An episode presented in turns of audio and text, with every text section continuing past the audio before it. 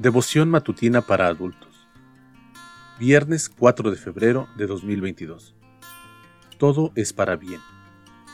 El día de hoy leemos en la Biblia, en el libro de Romanos capítulo 8 versículo 28. Sabemos además que a los que aman a Dios, todas las cosas los ayudan a bien.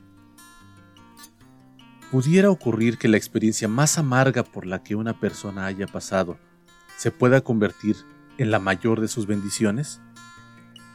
Si le pudiéramos preguntar a Fyodor Dostoyevsky, el célebre novelista ruso, muy probablemente nos respondería con un sí rotundo. Cuando Dostoyevsky era todavía un joven, fue arrestado por participar en reuniones de una agrupación política que el zar consideró tenía propósitos subversivos. Dostoyevsky y otros jóvenes fueron inicialmente condenados a ocho años de trabajo forzado pero luego la sentencia fue cambiada por fusilamiento. Según nos cuenta Charles Colson, el día de la ejecución, Dostoyevsky y sus amigos fueron colocados enfrente del pelotón de fusilamiento, listos para ser abatidos, pero su sorpresa fue mayúscula cuando, en lugar de disparos, lo que escucharon fue el sonido de tambores en señal de retirada. ¿Qué había sucedido? El zar había cambiado la sentencia en lugar de ser fusilados, irían al exilio en Siberia. Dice el relato que, desde un principio, la intención del zar no era fusilarlos, sino hacerlos escarmentar.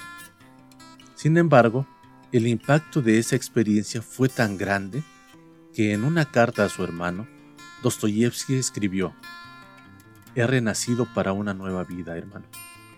Juro que nunca perderé la esperanza y que mantendré mi alma y mi corazón puros. Lo que Dostoyevsky nunca imaginó fue que en Siberia le esperaba una experiencia aún más significativa, una que lo impactaría por el resto de su vida. Al llegar al lugar de su exilio, sin que los guardias se percataran, dos mujeres colocaron en sus manos un ejemplar del Nuevo Testamento. Según contó su hija Aimé, el gran escritor encontró en la palabra de Dios la paz y el consuelo que su corazón tanto anhelaba. Dice ella que lo leyó de tapa a tapa y memorizó pasajes, razón por la cual la influencia de la escritura se deja ver en algunas de sus obras. ¿Qué pasaje del Nuevo Testamento llegó a ser su favorito? Cuando la hora de su muerte se acercaba, reunió a la familia y pidió que le leyeran la parábola del Hijo Pródigo.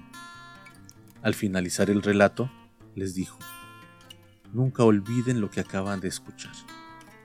Tengan plena fe en Dios y nunca duden de su perdón.